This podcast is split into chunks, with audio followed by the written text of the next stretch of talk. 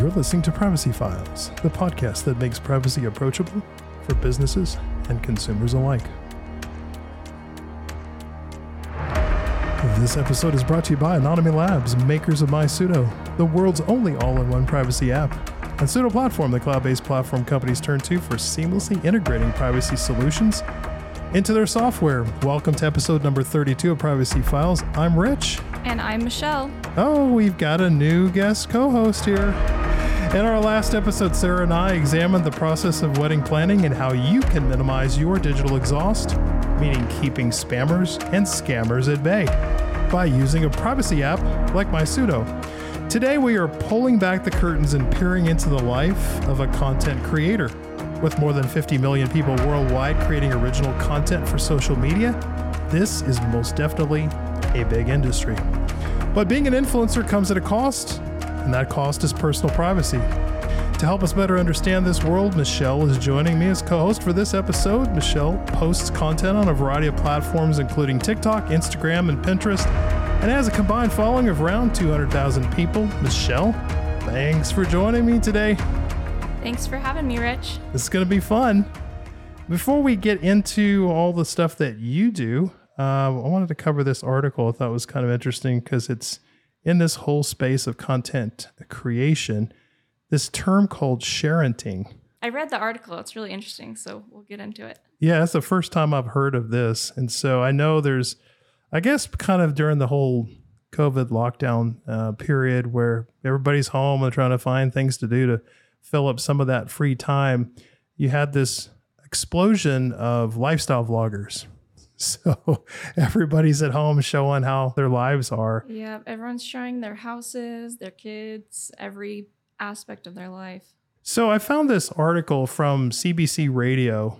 It's March 15th of 2023 and and it talks about this this growing concern of how parents are sharing more of their kids' personal lives, right? Photos, video, even even health like Yeah. you know, medical problems and stuff. And so they're they're defining this term as essentially parents who overshare pictures, videos, other intimate details of their kids' lives online. And what concerns the researchers and some vocal parents also in this article uh, the most is really the type of content that's being shared. Some of this is related to embarrassing moments and all these traumatic pranks, right? You think about over time as you grow into adulthood, those things never go away. Yeah, you'd look back and see a video of, you know, maybe your mom or dad posted of you as an eight year old or 13 year old, and you don't have any consent to that. You know, you don't really get a say of what they post or not until you are able to voice that. And so I think a lot of kids are just being overexposed and then maybe have embarrassing things that pop up down the road. I think the good part of it is some parents set their kids up for success who also want to follow in their footsteps. But the downfall of that is they just have no say in that. And what if they don't want anything to do with social media when they grow up? Yeah, I can't. It, this is a totally foreign concept to me because I'm I'm a kid of the '80s, and so we didn't even have the internet back then. Even to think of seeing what my parents were doing on social media is just it's a really weird concept. But today, everything is all documented and it's there for eternity. Yeah, I know some uh, vloggers on YouTube will post videos that they claim, like, oh, I'm just posting this for my family home video so us as a family can go back and watch it and see what fun memories we had. But then again, you're posting your kids and intimate moments and personal memories from your life for the whole world to see. Yeah, and then you know, and maybe if something wasn't, uh, the term I think is sometimes called presentism, which is you look at the past through the lens of today, and so maybe something that was politically correct or kind of socially okay 20 years ago might not be today, and then someone finds that 20 years later, and then you get canceled. Yeah, that's what happens on The Bachelor a lot. I know you don't watch that show, but yeah, they the fans dive into their past, like deep dive, and they find old stuff that comes up and it ends up, you know, hurting the person and they get canceled and they have to apologize to everyone. So it that happened to a host, yeah. didn't it? Yeah. Mhm. yikes yeah it just it never it never goes away and especially when you're a child and you really don't have you don't have full awareness of everything and you're not really i guess giving your consent so in this article there is uh, this person, Sarah Adams, she started a TikTok account called mom.uncharted. And that was back in 2021. And she says her goal really wasn't to share countless photos and videos of her newborn child. Rather, it was to confront this practice. And she's quoted here as saying, a lot of what I talk about is in relation to the influencers and the family vloggers who have turned their children into content. And I made a note here like a lot of times people do this with dogs, right? You have a cute Mhm. little puppy, and all you gotta do is put a puppy in a in a video and it goes viral. Yeah. It seems like. Like you could have your dog set up with their own email and hey, send me dog products and I'll post videos of this and they're making money off their animals too. So it's not just children. Now have you ever tried that? I haven't. I don't have Yeah. a dog, but Ah. I, I don't think I would if I did. Yeah, I mean Seems like a lot of extra work too. probably. But yeah, it, it's it's definitely something that's uh it's overused. Yeah, I think a common one is um, mommy bloggers. I know a lot of mommy bloggers that put their kids in clothing brands. You know, like a company will send them a clothing item or, you know, a few. And then it's kind of like their child is this fashionista. You know, even babies, like some people have a new baby and it's like, oh, check out my you know my new stroller or my new car seat this clothing item and it's it's like their child is a child model Yeah, they're they're exploiting them, I guess, for for Mhm. the for the likes and the views. That's crazy. So uh, Adams, she also says that she's seen the growth in sharing content since the start of COVID nineteen, and this is also backed by research published in the Journal of Consumer Affairs, which found that the pandemic accelerated sharing by forcing interactions to move online. So yeah, it, like Sarah and I have talked about this a lot. It's like a lot of these trends seem to all point back to that March 2020 timeframe. Yeah, and I hate to say it, but that's when TikTok became a thing. That's when TikTok popped up. And I mean, a ton of content has been shared over TikTok. That's right. It did, it did explode in 2020. Yeah, that's how I got started. Yeah, and uh, you for you in your case, you're probably just sitting around going, "Gosh, I, I need to do something at the time here." Yeah. And then related to this, so there was a CNET article entitled "The U.S. is finally dealing with the exploitation of child influencers." It's cra- it's crazy that this is a thing. So this was dated February 17th of 2023. Washington State is taking steps to be the first in the United States to regulate the child influencer industry. Their state legislature has created House Bill 1627, which aims to ensure that children who are heavily featured or star in online content have a right to financial compensation for their work. The proposed bill also empowers children to maintain their privacy by requesting the deletion of videos and other content they're featured in once they reach the age of, of majority. So that I guess that's a that's a good thing, especially when you just you don't have the awareness or the mindset yet to even consent to this. You, you don't know what Mhm. that's going to turn into down the road. Who knows? Yeah, that's a big step. I didn't know that was a law. You've never known anything other than the internet, right? I mean, growing up, that was Well, I didn't have the internet when I was really little. I think Instagram became popular when I was in high school. And I had an account. A lot of my friends created accounts, but it wasn't as big as it was as it is today. because Instagram was it right around 2011. Is that kind of so- so. somewhere in that range? Yeah. So this this effort in the state of Washington it marks the first attempt to introduce legislation in the United States that puts guardrails on this whole trend of child influencers, and this um, this rise in YouTube family vlogs and TikTok accounts featuring children ranging in the ages from newborns to teens has been going on, especially again, like I said, since the, the pandemic started. And the content which allows the public to see, share, and comment on intimate aspects of their lives has become an increasingly lucrative slice of the social media pie. And I, I think for me, what a lot of what I've seen in relation to this is these lifestyle vloggers. I guess they I, I don't understand the lifestyle vlogging thing to be honest with you, but I you know there's there's an audience for it, so good food for the people that are making money off of it. But it's um I don't know why would you would just want to open up your whole world. Yeah, it it also just takes a lot of time out of your day. And I heard one influencer was talking about how one day she was sitting there focusing on capturing the sunset and she had her phone to take a picture of it and then she had her camera out to take a video of it. And then she was like, "Oh, and then I I want to, you know, maybe do another video of me and my boyfriend next to the sunset. And it's just all about this capturing content to post online when she stepped back and just thought, oh, I can sit here and enjoy the sunset. It's got to be mentally exhausting after a while. Yeah. I, I used to kind of post a lot of lifestyle content. Um, it never picked up or went anywhere really, but it was kind of, you know, just a like aha moment of oh, I should just be enjoying this moment instead of trying to capture the pictures. I think it, it reminds me, I think I started noticing this when I was a kid. Like when you go to places like Disney World, Disneyland, or theme parks, or special like national parks or big monuments where everybody's vacationing in the summer and the cameras, like everybody's taking pictures of it. This is well before smartphones came along.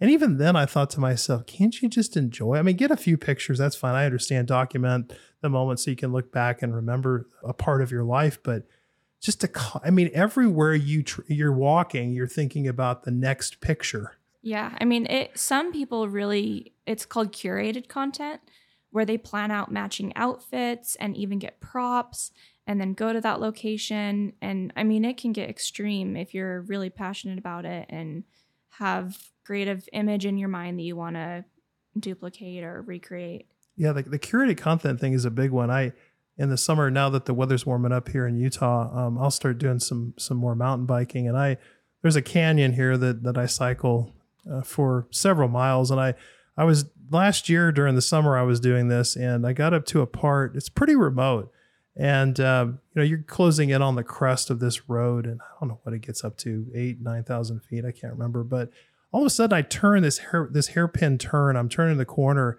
and just in this remote area deep in the mountains, there's this meadow, and there's there's this group of people who are at a dining room table in the meadow with a tablecloth, and they're dressed up in dresses and yeah. like formal wear eating.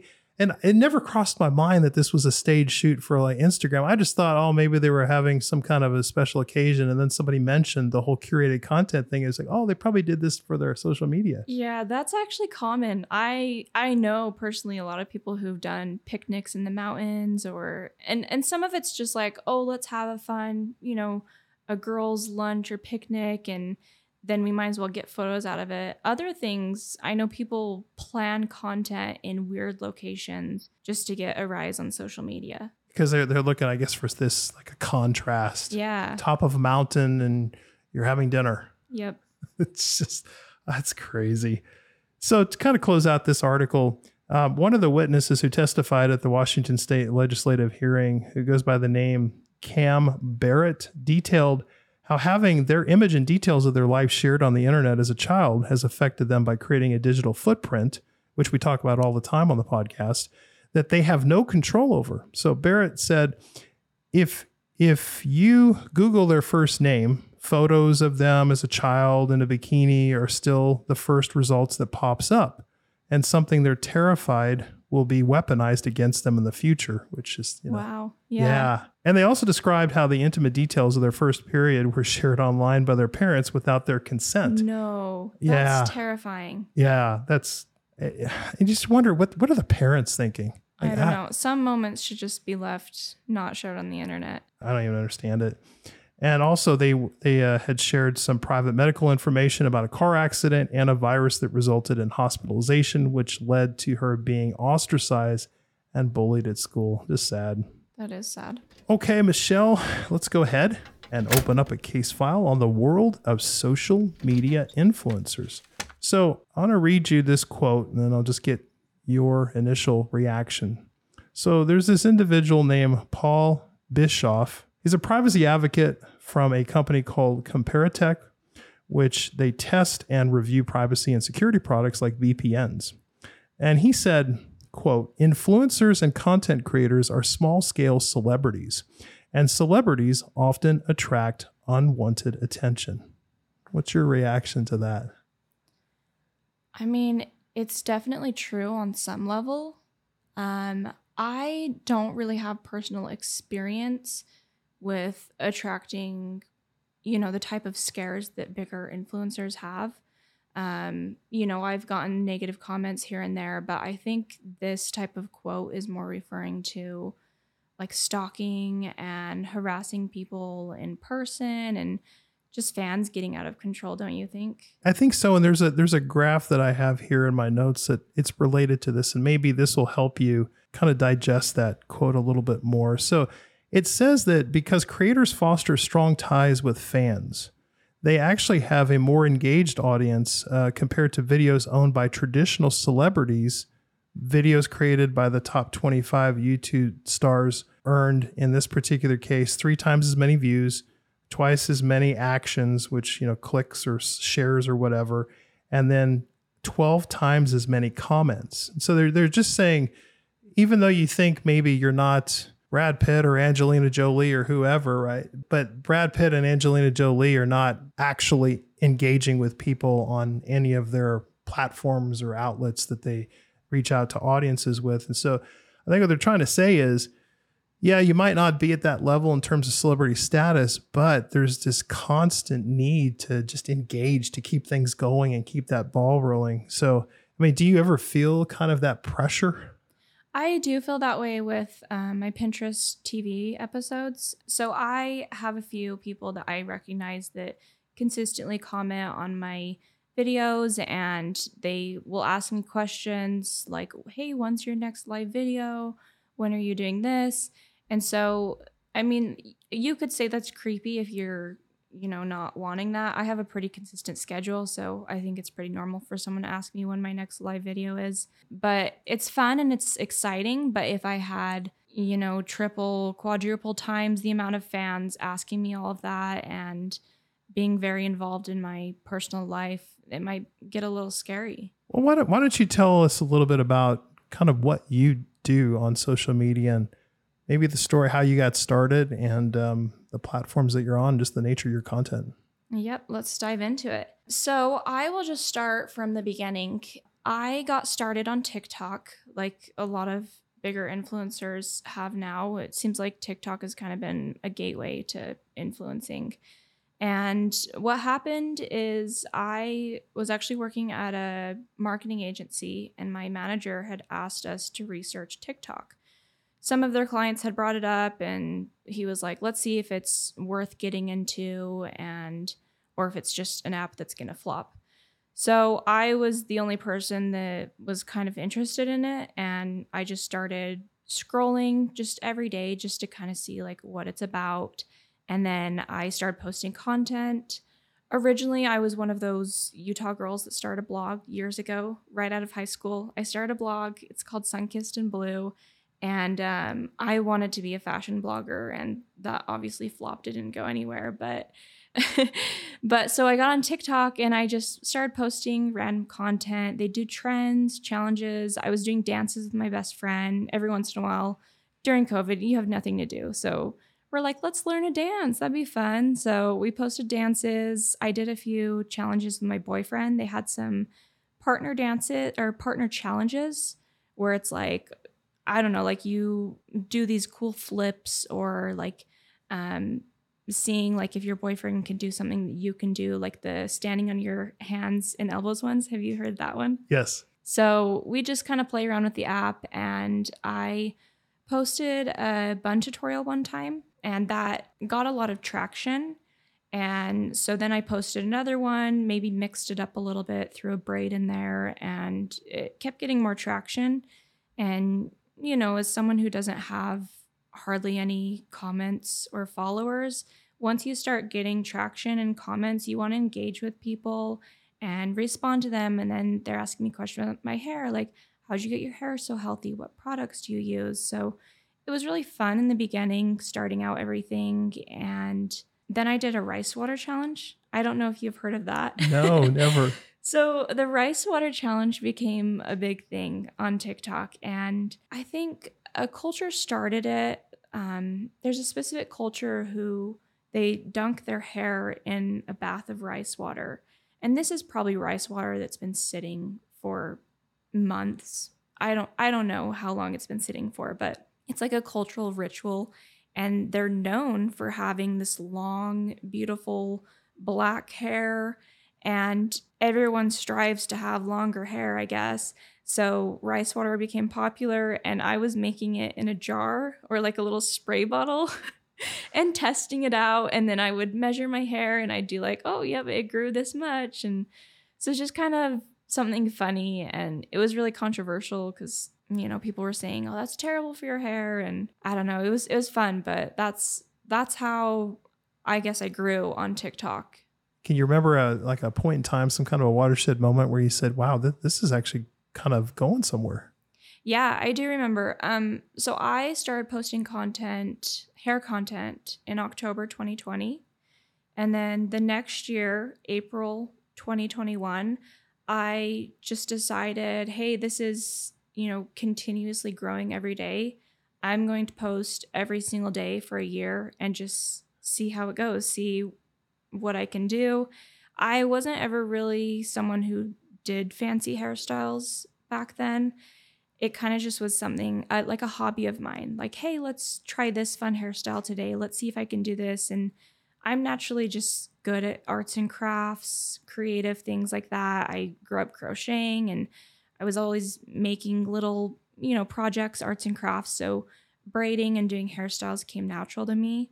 And it was really fun trying out different hairstyles. So it really picked up. Um, I started getting paid for it by TikTok and then I started getting emails from brands. So I'd have to check my email every single day and keep up on that. And during COVID, it was like, well, let's just let's see if this can be my career and go all in. and how do, how does the revenue model work on TikTok? So when it first started, I guess they never really disclose how it works, but basically TikTok pays you based off of engagement or views. And if I post a video and I'm in their creator program, then money just shows up in the creator fund. And I don't know which video it came from. I don't know if it was because I got a ton of comments on that on that video or if I had, you know, this many likes. It's definitely gotten more stricter over time as more creators have been added to that. But when it first started, I was getting paid a lot by TikTok. Wow. And so there's no rhyme or reason. You're not sure what the formula is. It's just. It's they won't discuss the formula. It's just engagement and views, is basically all they say.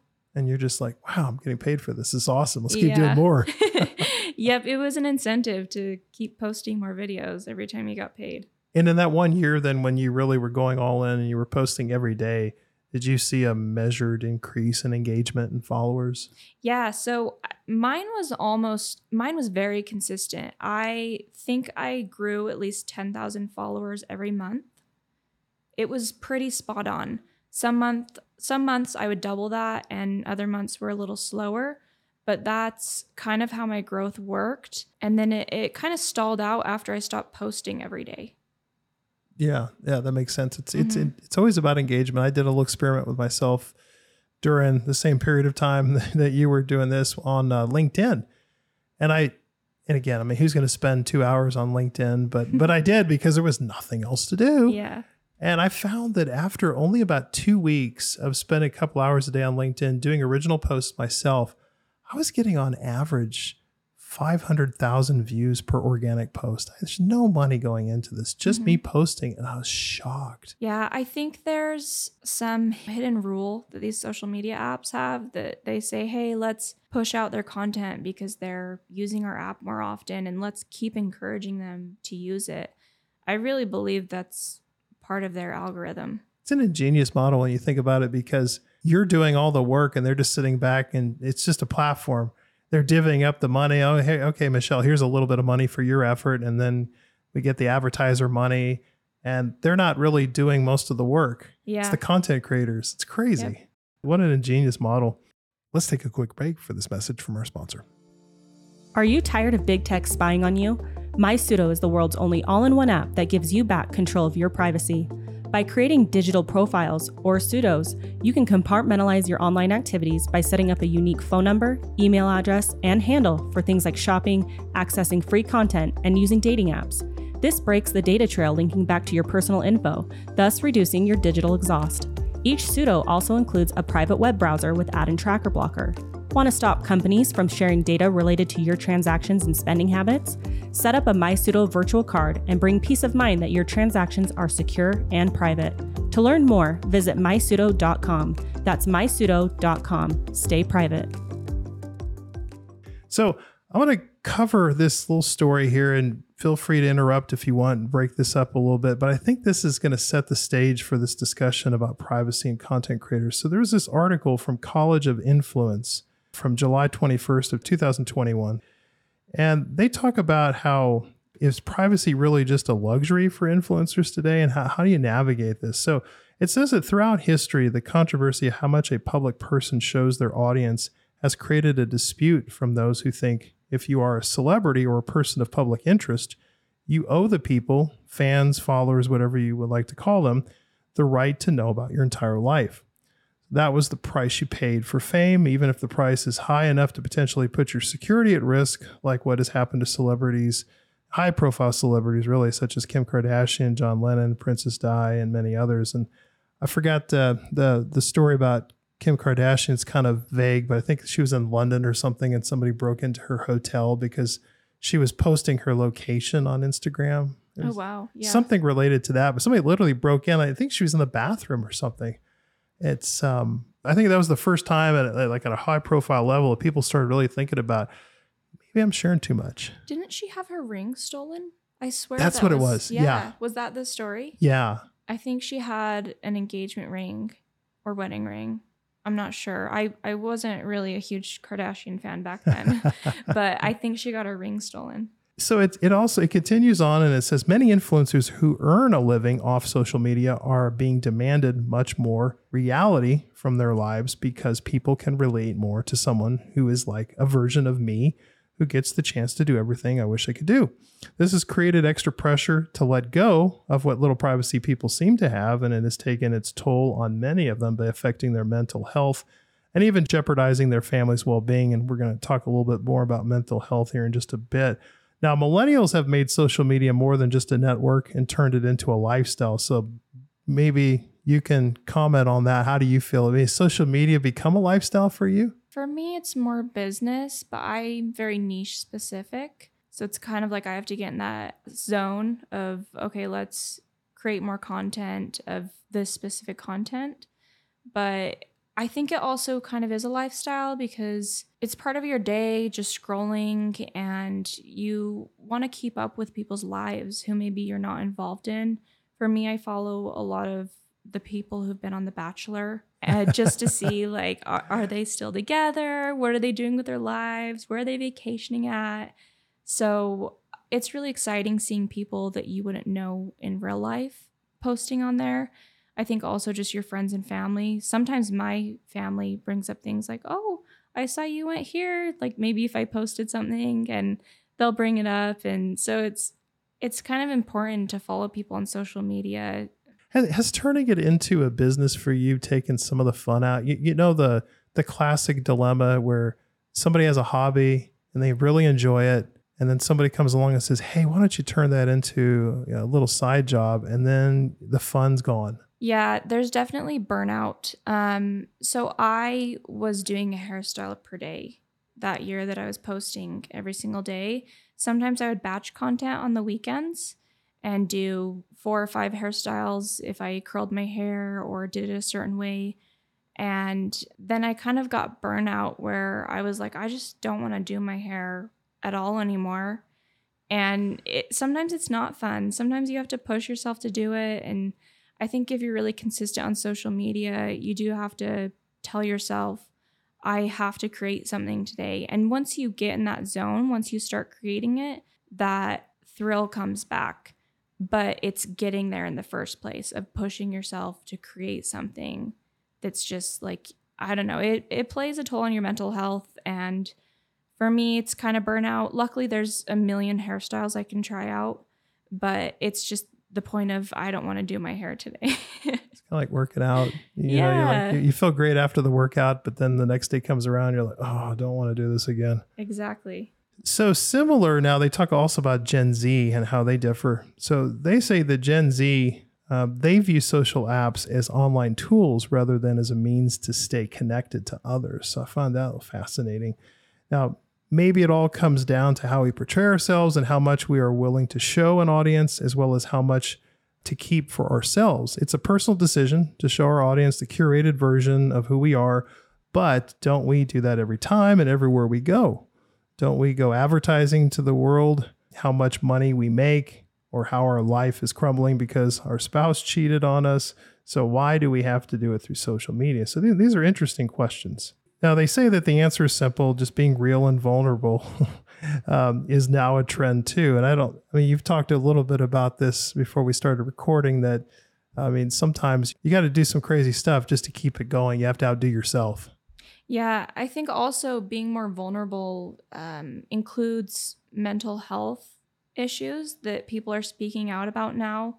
That's kind of why mental health has become a big trend because people are expressing their mental health and maybe telling their storyline about it. Also, acne.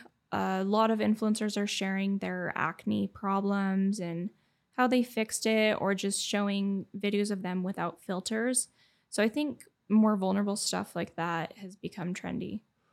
Yeah, and they use this term. Eh, everybody loves to create their own terms. They they call it vulnerability porn uh, something some audiences demand, says lifestyle influencer Brianna Mattia. Uh, she's quoted saying, How vulnerable can you be? What piece of information can I expose about myself? How wide can I rip my chest open for all these people? It is a good point, but yeah, you feel compelled to do it. But of course, then again, the, the cost is privacy. So Jessica Zolman can relate to this idea of performative vulnerability, as she calls it. She says that fans crave relationships with influencers and celebrities who display candidness online. But she says there's a fine line between relatable truthfulness and trading vulnerability for likes and engagement. Fans, on the other hand, can be quick to level criticism when a post doesn't meet expectations quote, it can sometimes feel like fans are waiting for people they admire or look up to to publicly fail for entertainment. Um, there's something really kind of screwed up about that being normal and acceptable, she adds. I think fans can be invasive nowadays, where you're sharing so much of your life. They're going to expect more and more, and you're going to keep giving more of your life. At what point is it a breach of privacy. Do you think people, I guess, even stage some vulnerability just to get the Probably. engagement? Yeah, I could imagine that's a thing. Hmm. Yeah, even to the point where you make up, uh, I don't know, maybe some kind of a sad story or something. Yeah, it's just, gosh. Yeah, I there's actually some people who post fake stories on TikTok or they'll stage something. There's a video of this guy who goes around and pretends that his dog won't get up and his dog's just laying there and I looked in the comments and it's like, this guy does this for a living. He does this every single day at this exact spot. So I think a lot of it is staged. I think the GoFundMe world too is interesting because there's I know there's some people who have created some scams about medical problems or yeah. There was one story several years ago about somebody who claimed that they were helping a homeless person. So they I think I think that's what it was. They created a GoFundMe page and then as it turned out, they just kept most of the money or if they were just working in partnership with the homeless person. It's like hard to know who to trust anymore. Yeah, you need a I don't know, it needs to have proof of where you're sending it to. Yeah. So it, it continues on. It says, in the end, it comes down to taking control of what you want to share and make that a part of your whole aesthetic and brand image. Influencer Neely Mold- Moldovan, uh, aka at Neely Kins, and her husband have decided that her blog and social media would not portray their young boy Liam in photos where his face can be seen. You might think of this as a challenge, but it's something the brands had agreed to work with her, and she does things in such a creative way that she would never notice it unless we mentioned it. Now, this proves that you can have your own rules and not engage in doing what everyone else is doing, along with protecting your close and beloved ones from unwanted exposure. That's really smart the hard part, it says, of sharing our personal lives through social media is that as influencers, we've become so familiar with having a phone and our faces 24 7 that the line between private and public has become not only blurred, but almost non existent. I mean, do you ever feel at certain times that the the internet or the content creation world and the real world just kind of merge and just become some big blob? Yeah, definitely at events and parties when people are just filming for fun. You don't know what you're doing, if they're filming you, if they're filming their friend. And I mean, you even mentioned Disneyland. That's something that someone could be filming you and you have no idea. And it's just a blurred line between lifestyle, walking around, trying to live your life, and other people walking around vlogging. I've always I've wondered how many videos and pictures have I photobombed unknowingly over the years. Yeah. I'm sitting in someone's photo album somewhere and I have no idea. That would be so cool to find out. Like, oh, you're in the background of this photo in this video. Maybe someday there'll be a face identifier where it can just show you all of the videos and photos. It'd be that you were searchable. Yeah. in. Yeah.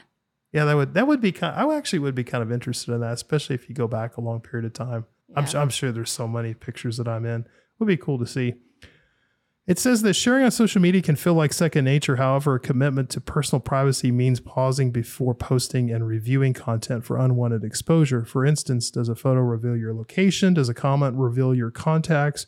Or a like indicate your associations? That's one I never thought about. Is every time you like something, that's building an association model on you. Definitely. I notice a lot of the people that I see on my Instagram Explorer page are close to my state location or states near me. I rarely, rarely see people from the East Coast. And I think that's just because they know my search history and my likes. I don't really get content from East Coast. Hmm. So, in closing out here, it says oversharing is more than a social media faux pas. It's a simple way that many influencers hinder their privacy efforts, often without even noticing.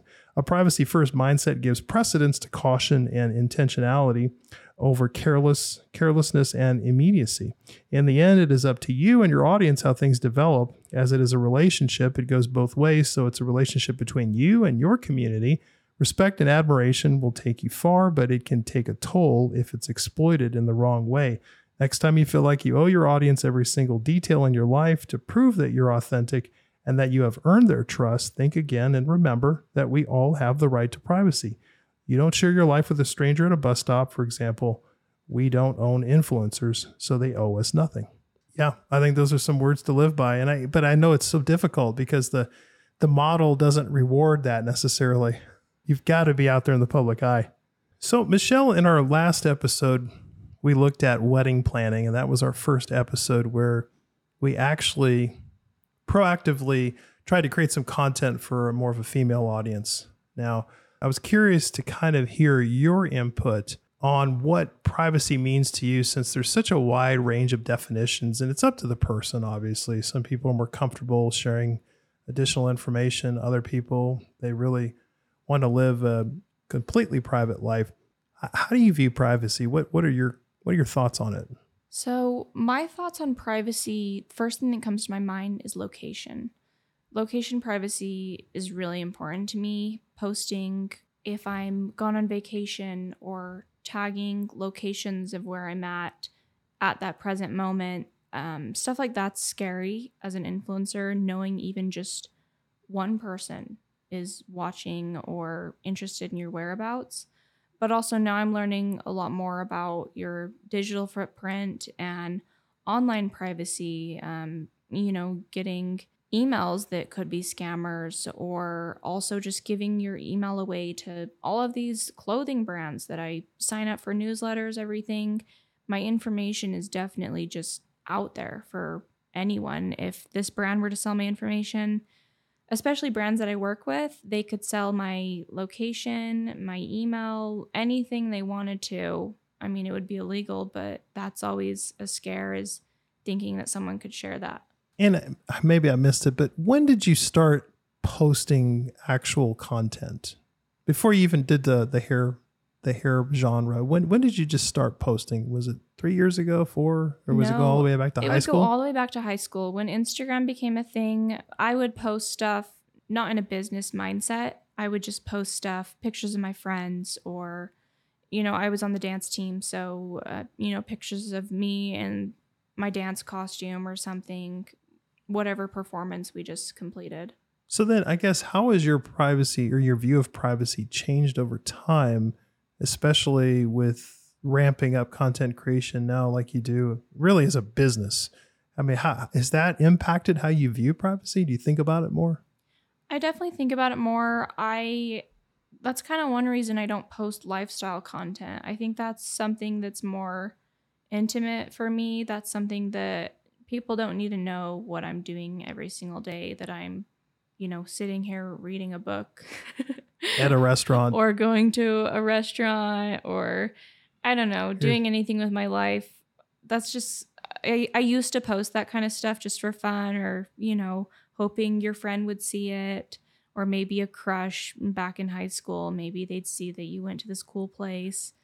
But showing off. yeah, but now I definitely I'm becoming more aware of what privacy means in the digital world and being more cautious of that. I'm eating an acai bowl and drinking a green smoothie right now at X Place. Yeah. what about so i'm interested in i'm always interested in the female perspective of this intersection between privacy and safety a lot of times i hear that the safety message you know resonates more with a female audience is there i mean what, what are your thoughts on that and do you think that there is like this tangible intersection between privacy and safety Well, I think there's two aspects to that. One is video content. You're always worried about, you know, your webcam being hacked into or maybe someone spying on you, just the same as you would in real life. Um, you know, worry about someone spying through your blinds. You worry about someone spying through your computer or your phone. And that's just, I think, one thing that you think will never happen to you, but it could. And then on the other hand, you have true true crime scenarios, such as people stopping you at your car, um, you know, kidnapping you, or just trying to steal your purse, your wedding ring.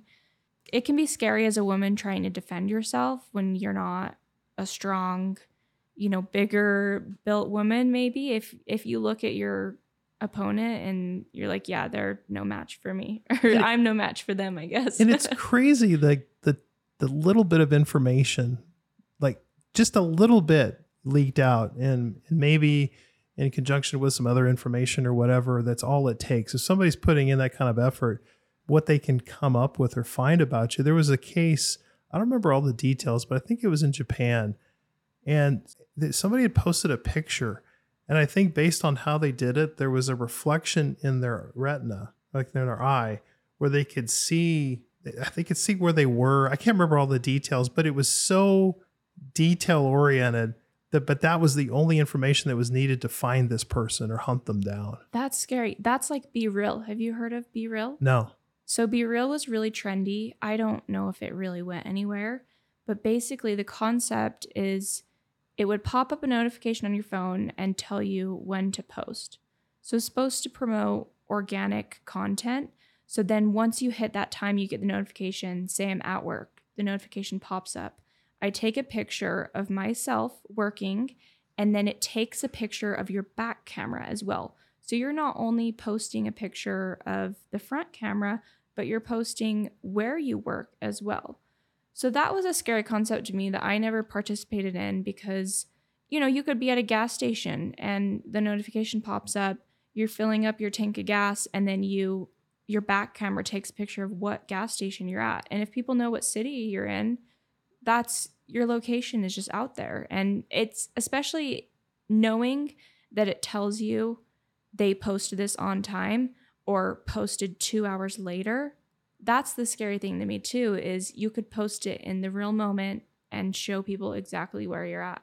it's nuts Yeah. it's gotten you out of hand that's scary. there there was a kind of a similar to this there was a um, a person i follow watch some of his youtube content and he does a lot of cycling videos he likes to do bike tours he'll be gone for a week at a time or something and he'll do what they call bike packing so it's kind of a more minimalistic version of bike touring and they try to bring everything with them and they pack it all on the bike and then they most of the time they camp sometimes they stay in little hotels but throughout all of his videos he makes it pretty clear that he lives in I won't even say the place, but he, he lives in a particular city and that it's not large. It's it's small enough where if you know a few things, you probably figure it out.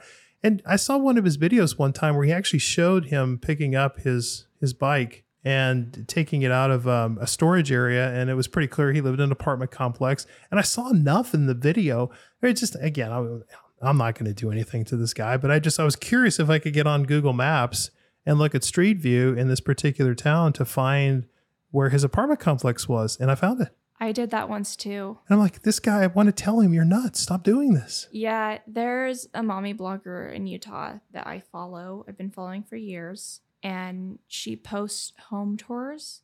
She posted her alarm system one time, and it clearly it was an ad. Like she got paid by this alarm system company to show everyone how the alarm system works.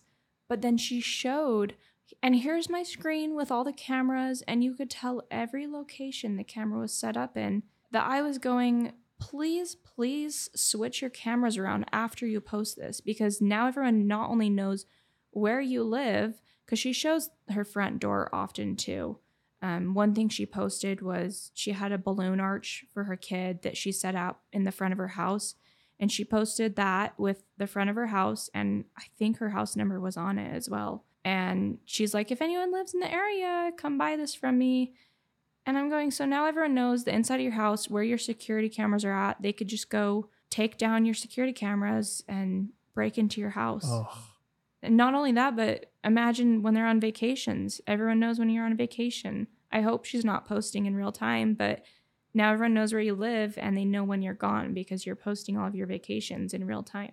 I think a lot of people would say, well, you know, why does it matter? I mean, who really cares where so and so lives? Because I know where, I know where this person lives. And I know where this person lives. But I, remember back in in grad school when we were studying in psychology, there's this concept called parasocial relationships, and I think that's what breeds the stalking. And that it's this concept where psychologically you follow somebody so much that you start to feel like you're friends with them, and you start obsessing with it. You you cannot separate the fantasy from reality. And that's kind of where the stalker behavior comes in. Like the, the person who's being stalked has obviously no relationship with this person, Mm-hmm. but they just can't separate the reality from the fiction.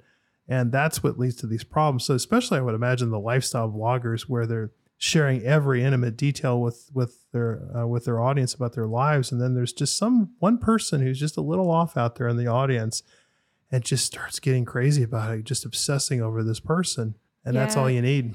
That would be terrifying. I I can only imagine some influencers do events where they're in person. For example, they'll, you know, be like, "I'm hosting this party here, limited tickets, buy a ticket," and then you go to that event. Or there's also influencers who have a favorite local coffee shop or local smoothie shop and they're like, "Hey, if you're ever in the area, I'm always at this coffee shop." And some people promote it and they want to greet their fans. They want people to come to them, but for me that sounds scary because you never know who's going to show up that day. Well, don't some content creators do just meetups? I mean, they Yeah. literally just go, "Hey, I'm going to be here and come see Mhm. me." Yeah. No thanks. I'm sorry. Again, I'm sure most people are good, but it only takes one. yeah. It just takes it takes one individual. So related to that, have you had any scary moments? Anything just kind of a little bit spooky, creepy?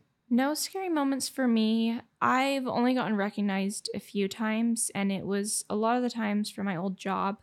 Coworkers would come up and be like, "Hey, like my wife saw your hair videos on her TikTok, and I told her I work with that girl." Or some people come up to me and say that they've seen my videos on Pinterest. That's a big one. My videos get reshared a lot on other accounts, and I don't know, people have recognized me through that. But it's it's never strangers that come up. It's always kind of someone who knows me and then they tell me that they saw me on social media later it just organically popped up but i i don't if someone knows me that's a stranger and hasn't come up and told me i have no knowledge of that And I just learned today, looking at uh, your Pinterest account. So, what is Pinterest TV? That, that's completely foreign to me. I know. Pinterest TV is a new concept. I think they started last year. That's when I got involved in the program. So I had worked with Pinterest beforehand on a new feature that was released called Takes and it didn't really go anywhere. I my version of that is you have to go into your profile settings and turn takes on for it to work. So that's why I think it flopped because no one's no one knows about it and then no one's going in and turning it on. So I'd already worked with them on that feature and then they had introduced to me Pinterest TV and were like, "Do you want to be a part of this?" And I was like, "Oh, sure. I've I've tried lives a few times on TikTok and Instagram and they didn't go anywhere. Like no one's interested in it." So I was like, "Sure, I'll I'll try it one time, see how it goes." And they were like, "We're going to promote it and you'll have a cover photo and you know, there should be a lot of people who attend." So I started doing that and it was so much fun for me. I at first I told him no because I was like, "Oh, I'm I'm not getting paid for this. Why would I do this?" and then I was like, "You know what? I'll just I'll give myself I'll try it. I like to push myself out of my comfort zone." So, I thought I'd just go ahead and do a live video. Well, now to this day, they opened it so that I can go in and create episodes. It's still a newer feature, so not a lot of people have access to this. But I can go in and create episodes as much as I want. So I do it about once a week, every Wednesday, and I do a new hair tutorial. It's a lot of work because I have to do a cover photo and you have to tag hairstyles that are similar to it. You have to go in and pick a time and schedule online and then add products if you want products added to it, which I usually just don't waste my time with that. and then someone on the back end, the Pinterest end, approves the episode. So I go in once a week and do about half an hour show. And I just first open up. I'm like, hi, how's everyone's day going? A lot of my audience is high schoolers, which I slowly learned over time because they'd tell me stuff about school or they'd ask me how old I was, like just fun random questions. And over time, I learned that it was a lot of high schoolers that didn't have TikTok because their parents wouldn't let them and they really enjoyed the Pinterest episodes.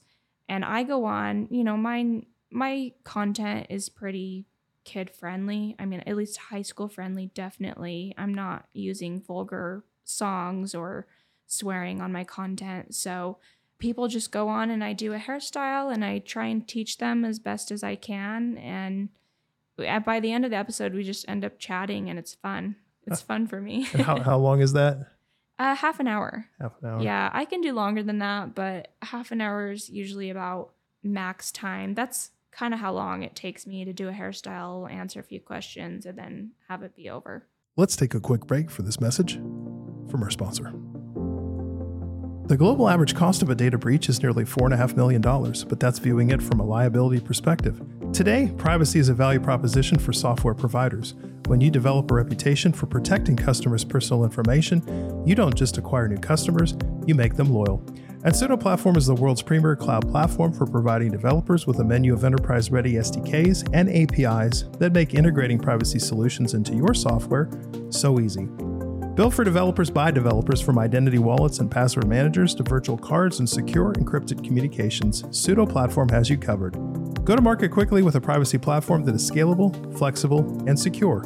To learn more, visit sudoplatform.com. That's sudoplatform.com. What kind of advice would you give to people who are content creators today or they're going to be content creators? I mean, what, what are concerns that you think about now as somebody who's, you know, got a pretty sizable following on TikTok and you know, it's easy to trip up and because you're so comfortable with it now. Right? Mhm. It's easy to just overlook a small little whoops, I did something I probably shouldn't have done. Yeah. So I would always, before, I guess when I was originally creating content, I had this rule that I wouldn't post it the same day. You kind of need to create a video, and then the next day you have a fresh set of eyes. You know, maybe you slept and had some coffee, and now your head is screwed on straight the next day. Then you look at the content and you decide, do you still like it? Is there anything that I missed in there that I maybe don't want to push out to the public? That's advice I would give people is the 2-day rule. Like make it one day, don't post it until you've looked at it for at least 2 days. One thing I posted on accident was an unboxing with my address on it. Luckily, I caught it immediately and took it down, but I've seen stories about people who can zoom in real tiny and capture that, even if it's just a glimpse of it. So definitely don't show any PR boxes. If you do that, be sure not to show the label or cross it out with a pen or marker something heavy duty that's going to hide the address because that's something I did on accident and I mean, I've posted videos without music that I meant to that I was like, oh, well, that was my mistake. I just didn't double check the videos, but I haven't had any other privacy issues videos that I've accidentally uploaded. Yeah, I would imagine yeah, license plates is another one too. Uh, Yeah. Being careful about blurring those out. License plates, any details of your home. I never ever post the outside of my home. I mean, unless it's just like my backyard, you know, you can't tell where I live from that. Any identifiable features that you could tell if you lived in that town where that person lived, I wouldn't post it. wonder what the, the advances of AI, how easy it will be here pretty soon for somebody to just screenshot one of your frames and then if you're like outside somewhere and just and automatically it searches the They web and it's like, oh, I know exactly where you are. Yeah, I mean, that's probably coming. That is, I was also going to talk about tagging your location online. We haven't talked about that yet. Some photos, if you send an image to a friend through text message, they can save that photo and inspect it and see where the photo was taken. But also, Scary. posting on Instagram, they always have that location feature, that tag you can tag on your post. So I just went to Europe last year with my friend and I told her, I said, hey, like, I don't care if you post the photo with the location as long as we're gone. Like, I can you post it the next day or can you post it once we've left that spot? And she was like, oh, yeah, like, I totally understand. I, I would never do that either. So, just being cautious of stuff like that like don't don't post where you're at until you're gone or even the next day if you're on vacation and you don't have roommates or family at home a spouse don't post that you're gone from your house because that could incentivize break-ins if people do know where you live Yeah, I forgot all about the the whole metadata associated with pictures. Yeah, Mhm. most people don't know that. yeah There's a lot of information that can be gleaned from from a photo. along with the date that you took it Yikes. and I see so many, especially travel vloggers. There's a lot of travel vloggers out there, and some of them don't like they, they might post the day after or two days after they were in a specific area, but they haven't really generally moved out of that area yet. yeah And so you could still conceivably, I guess, locate them and just- yeah, track them down yeah, yeah. It's just it's definitely a concerning type of you know activity that I I just I don't know if I could do that. I mean, it, it I can understand why people want to be a travel vlogger, but it just takes one person. Mhm. So I'm glad I don't do that. yeah yeah. Count me out. Any others? Any other tips that you want to provide to content creators or things that you think about, or maybe things that you've changed in your habits over time as you grow in your following? The only other thing that we could go into is tips on emailing brands, getting scammed that way. But as far as just the content you post, can't think of any other tips. Just be cautious about what you post and information that's in the background, any text. You know, if you have any paperwork laying out that someone could take a picture of it and zoom in real close. I mean, you think like, oh, no one could do that, but there's actually programs, investigators, cops can do that. They can identify what the tiny little text said that might be a blur to you, but there's technology for that. Yeah, what about brands that you're working with? Do you have to take any precautions there? Because I would imagine that, that couldn't that even be a Trojan horse if I just wanted to pretend that I was a brand and I just wanted to reach out to you, but somehow there's a scam or a trap built into that. Definitely. I get that content all the time through email. So, one thing, well, another thing with posting content is not posting other brands in the background of your photo. If you're representing that brand, make sure you remove everything else that's branded in your background. That could get you in trouble. And sometimes that's in a contract specifically, not to mention any other brands or show brands. But as far as email goes, I've almost been scammed a few times. The biggest one that happened recently was a brand emailed me and, you know, they just asked me, hey, what are your rates? Uh, what type of engagement do you get? Simple questions that a normal brand would ask me. And I responded back with my answers. And they were like, great, we want to work with you. Here's the contract. Get it signed and send it back over. So I looked at the contract and it is it was one of those too good to be true. Like if, if it's too good to be true, it's a scam. I'm just gonna tell you that. So I looked over the contract and I had my boyfriend look over it. I was like, hey, see if you can find any loopholes in this contract. Like, am I giving away any of my rights in here? And something just didn't feel right about it. So I had worked with that brand previously. Luckily, I was so lucky in this. I worked with that brand previously and had another email contact. And I just said, hey, I got an email from this person claiming to be with your company. Is this you guys? And something I didn't know was very common is a brand will only email you from their domain. The email was not from a domain of the brand, like it wasn't blank.com. So that is one thing that I would encourage everyone to look at in your emails. If a brand is emailing you and they don't have the brand logo like their signature that's one thing. Not everyone has to have that but a lot of the times they'll have a signature they'll have the brand logo in their signature and the email will come from that domain. And you can also take an extra step and look them up on linkedin and see if that person actually works for the company. Yeah make sure they're legit because i can imagine this could be a maybe a vector for phishing attacks if somebody was trying to take some of your personal information that way by representing themselves as a legit brand that wants to work with you. Yeah, I have no clue what the catch was there. I couldn't find it, but I didn't sign it. And I'm still to this day trying to figure out what their motive was, why they tried to get me to sign this. Yikes. Also, Michelle, what about how brands pay you and the, the are there things that you do to make sure that you're not revealing too much information using PayPal, um, hopefully not giving away all your personal account information just to just to be safe. Payments another scary situation where you've gone through all this work, you create the content, you post it, you've been emailing back and forth with this brand, and then you just hope that they are actually going to pay you. Signing a contract is one way to prevent that from, you know, if they don't end up paying you, at least you have that contract, which I would encourage everyone to make sure the brand sends you a contract. If they don't, I usually ask for one or a verbal contract, something through email. And a lot of the times, brands will pay you through PayPal. So if it's an affiliate program or, say, a smaller brand that maybe doesn't have a bigger payment system set up, PayPal is most common. I have never had a brand ask me for my Venmo never it's just never happened. That would be a red flag to you. Yeah business is kind of just associated with paypal and i had to create a separate paypal for that circumstance.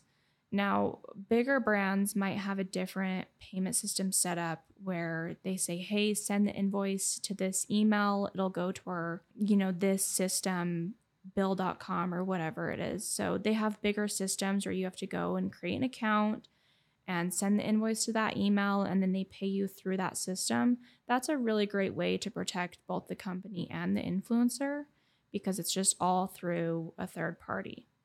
Yeah. Um, other brands have asked me to sign NDAs, which was kind of scary in the beginning because I was like, why do I need to sign an NDA? it's time to get an attorney. yeah. So obviously, I can't talk about anything that happened there, but I definitely read through those thoroughly and make sure I'm not signing over something that I shouldn't be. But yeah, a lot of times it's just for new product launches. Smart, smart, smart. Let's talk a little bit. I know it's not completely privacy related, but every time we do talk about social media, there is always this mental health angle. And I think it is important to kind of to touch on just a little bit because you know there's there's a lot of talk about this. I know there's a there's a graph that we've talked about in a couple a few episodes ago where right around the time instagram launched you can literally see this hockey stick effect in the graph where the incidence of mental illness just started exploding. Yeah. And it's like there's i mean it's not a causal relationship but it's a pretty strong correlation. And you're like there's something going on here. So there's this article from um, this is women's health from december 15th of 2022, and it's entitled The Influencers Are Not All Right. And then the subheading says, and honestly, if you're watching their content 24 7, neither are you. Hmm. and the theme is pretty clear here. It's overall, it's just the time commitment. You know, you talked about this. You feel like you can't stop. Yeah. You walk away from it and all of a sudden, oh, my engagement goes down. I was watching a travel vlogger about a year or so ago. Started watching her, and then I guess was it two months ago? She's like, oh, she's got that you know that video that says, "I'm taking a break." Yeah. Everyone does that at least once in their career. They just, oh, see, ya. the funniest part is when you don't notice. They're like, I've been off social media for two whole weeks. You're like, you didn't need to announce that. I didn't notice that. so I'll just read one of the cases here they use as an example. As they say, Victoria Paris is 23. She's an influencer in TikTok, It Girl, whatever that is, with a total follower count approaching 2 million. She was known for her her fit pics with classic New York City backdrops like colorfully graffitied storefront shutters, uh, food trucks, fire escapes flanked by skyscrapers, bodega aisles lined with rainbow potato bag chips, and her eclectic Manhattan loft, where even her radiator was adorned with Instagram friendly plant life. Oh, this is some poetry here. New York was Paris's aesthetic. Her aesthetic made her money. She left anyway. For Paris, the benefits she gained from documenting her lifestyle online, from her signature hashtag hot girls sweat workout routine to cosmetic procedures like lip tattooing and liposuction on her chin, her lifestyle came with serious consequences too. During her rise to New York fame, she faced repeated personal space violations and stalking, leading to intense anxiety and paranoia. The dreamy life she shared and sold wasn't as idyllic as it seemed she was quoted here I would hear somebody scream my name multiple times at the top of their lungs, and then they'd run across traffic and physically grab me. it's crazy. She says, I, Now I hear somebody say my name and I flinch. One of Paris's worst encounters was when a group of girls stood outside her apartment building, blocking the entrance and screaming her name as she tried to pass by. She realized, for the sake of her mental health and creative spirit, that she couldn't stay in the city and moved to a less populated area of Los Angeles County. So I just I yeah, no thanks. That that's the kind of lifestyle I'd like to pass on. That does not sound like something I would be interested in either. She's quoted here saying, I just want privacy for the first time in years. I have really bad paranoia, which I've struggled with my whole life, and that has exploded under influencing. My brain just doesn't operate anymore. It operates with the fear of the future. And she hopes proximity to nature and a more relaxed California lifestyle will help her heal. Yeah, I. it's. Do you think there's any angles you could take on securing your privacy if you're face is recognizable. If people just see you and scream your name and grab you in public, I don't know if there's any privacy angles you could take on that besides just having a bodyguard, I guess. yeah, there's not there's not much you can do. At some point people are going to find out where you live. I'm I'm pretty sure of that. I mean, even Hollywood celebrities eventually people figure it out. You know, yeah. people share, people talk, and you know, it starts, I guess, with uh, somebody who lives in the neighborhood, and then that gets out, and so it's pretty hard, I think, to remain completely anonymous when you're that public. But facial recognition software, too, that's the other thing. People getting access to that data, which can be tied to location tracking as well. Yeah. So I understand the attraction. Everybody wants to be famous and they want to make the money that comes along with that, but not being able to go to the grocery store anymore. That would be sad. You hear that a lot with small group of people that have been president of the United States. It's over for them. Right? they, they never will be able to go anywhere again. They've always got security around them. Every time they make a move, even when they're long out out of office, everything has to be planned days in advance. Imagine seeing the president walking through a grocery store in sweatpants, just casually picking up some produce. You just disconnect from life. It's like you can't even, it's hard to be relatable anymore. Yeah, he probably has people for that. So they mention in this article, this women's health article, that the fact that unhealthy behaviors can boost metrics is a common issue when it comes to influencing. For Grace Atwood, 41, who has been working in the influencing space for 13 years, it's being unable to step away from work. She says, quote, we can't take breaks or our numbers drop. Explaining that when she stops posting for the weekend, she'll notice a 30 to 40% decline in Instagram story views just for the weekend. Wow. And and it mentions any drop in engagement is a big problem when you make the bulk of your income from your social media account. For influencers taking the weekend off from work often means returning to do the same job on Monday for lower pay. I know Instagram shows images at the top of your feed, the ones that you engage with and like the most. So if you take a break from that, if your favorite influencer stops posting for a while, you might have other pictures that are replaced at the top. They might not show up at the top anymore and it could just disappear. Gosh, unbelievable. So they, they talk about depression. Uh, the quote here is, is people in your comments will talk about you like they're not in your house. They'll be like, who is this? Mm, insert bad word. She sucks and thinks she's so funny. When I see that on my phone, I start spiraling because I'm like, that's really who I am. That's really me. Uh, says Estefania Pessoa. She's 31. She's an influencer, better known by her username Teffy on various social media platforms. Teffy's amassed over 1 million followers on her many accounts thanks to her pop culture hot takes. But even as someone in the business of sharing her opinion online, Teffy reached the point where she just about had enough. The social media feedback loop was making her depression wor- much worse. She needed a break, and she's taken one indefinitely, handing her channels off to her team so she can continue posting while also not being active on the internet herself. Quote, she says, I feel guilty about it even after the near constant influx of hate comments, which led to her programming pause in the first place. She says, I've heard about people getting to this point before, and I've been like, well, oh, that's so dramatic. And then that was me. No money in the world is worth me looking in the mirror and thinking, you're so terrible. I have a few opinions on that because Sure. I think there's two types of people. There's someone who seeks out to be an influencer, and there's someone who falls into it and didn't want to be an influencer. So, for the people who didn't want to be an influencer and kind of just blew up overnight, that's sad that they're getting all these hate comments and just an influx of comments that they don't know how to handle. And that can be really damaging to your mental health someone who purposely is trying to grow on social media and has that mindset of making it a business, once you get your first hate comment, you're like, I made it.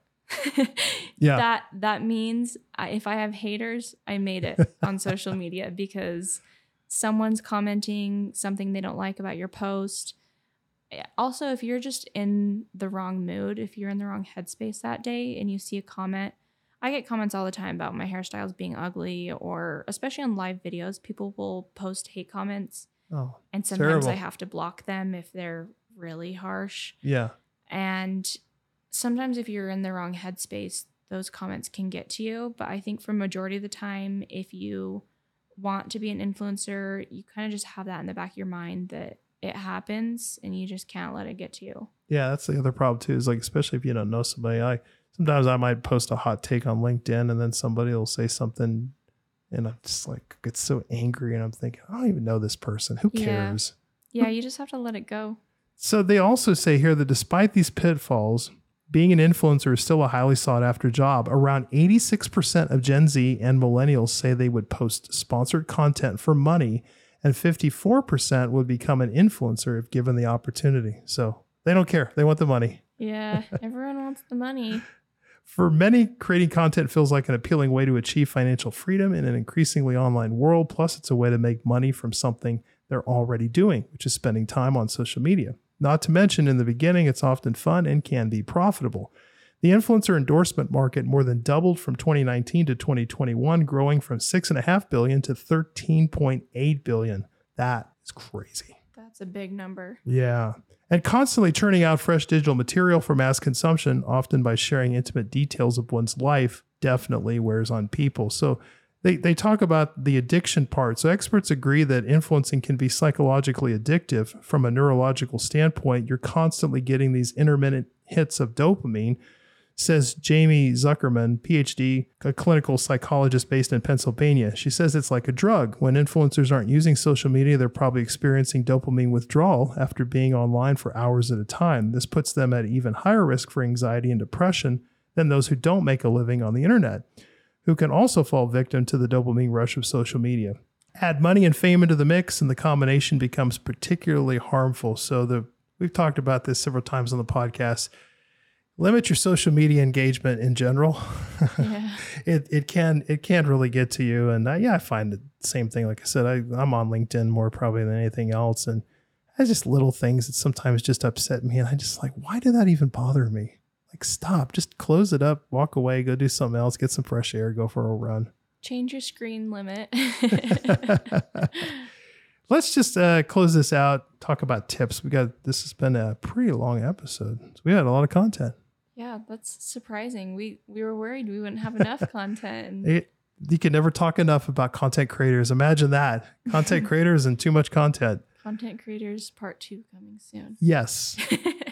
So let's just talk about a little bit about tips. So there's this um, article on comes from Inkfile dated April 5th of 2022 and the title is Data Privacy for Influencers and Digital Security. So Michelle, feel free to just jump in on this whenever and we'll close out this episode. So it talks about, you know, just good advice about how to manage your your content creation and keeping your influencer business separate from your personal accounts as much as possible. I think you've got your own kind of separate business entity that you've created to manage things. And I, I don't know how you, you know, manage the, if you've got separate phone numbers and emails to, to take care of all that, but it's definitely something people need to think about. Yeah, I definitely have a separate email. Um, creating a MySudo email would be very beneficial, especially when you're starting out.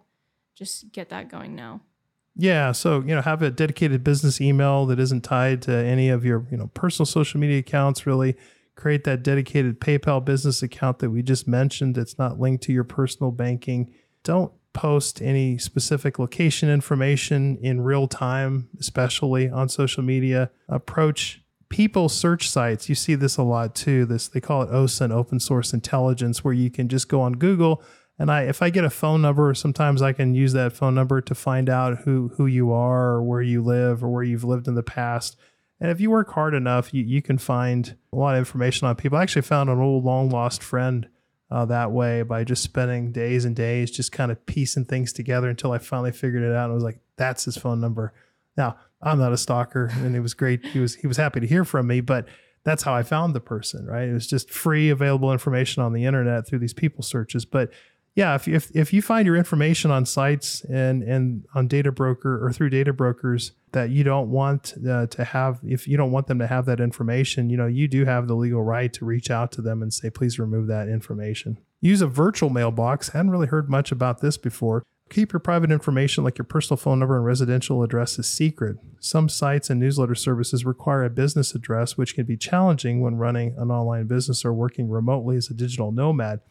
A virtual mailbox and mail scanning service can help you stay secure while also streamlining your online business. It provides you with a real street address you can share with banks or customers, and all mail sent to it is scanned and uploaded to a secure private portal for you for you to review online.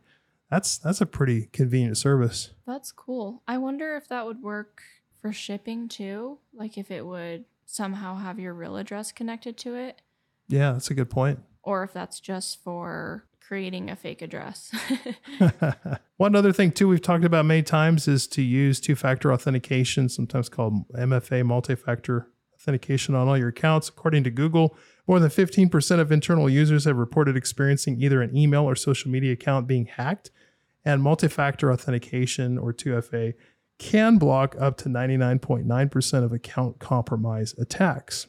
Also, be aware of plagiarism and duplicate accounts. I'm sure you know as as you grow and you're following, there's going to be people out there that want to replicate what you're doing and steal some of that intellectual property. So, plagiarism, intellectual property, and copyright are all are other areas that often go undetected. Phishing, non-payment, and extortion are the most common types of cyber crime, but personal data breaches, identity theft, and spoofing are most likely to impact influencers.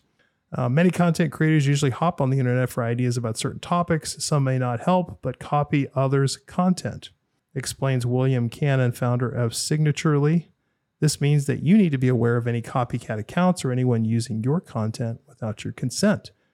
We've also talked about using a VPN or virtual private network whenever you're on a public Wi Fi. Very, very cautious about that because that is the most insecure uh, way to access the internet.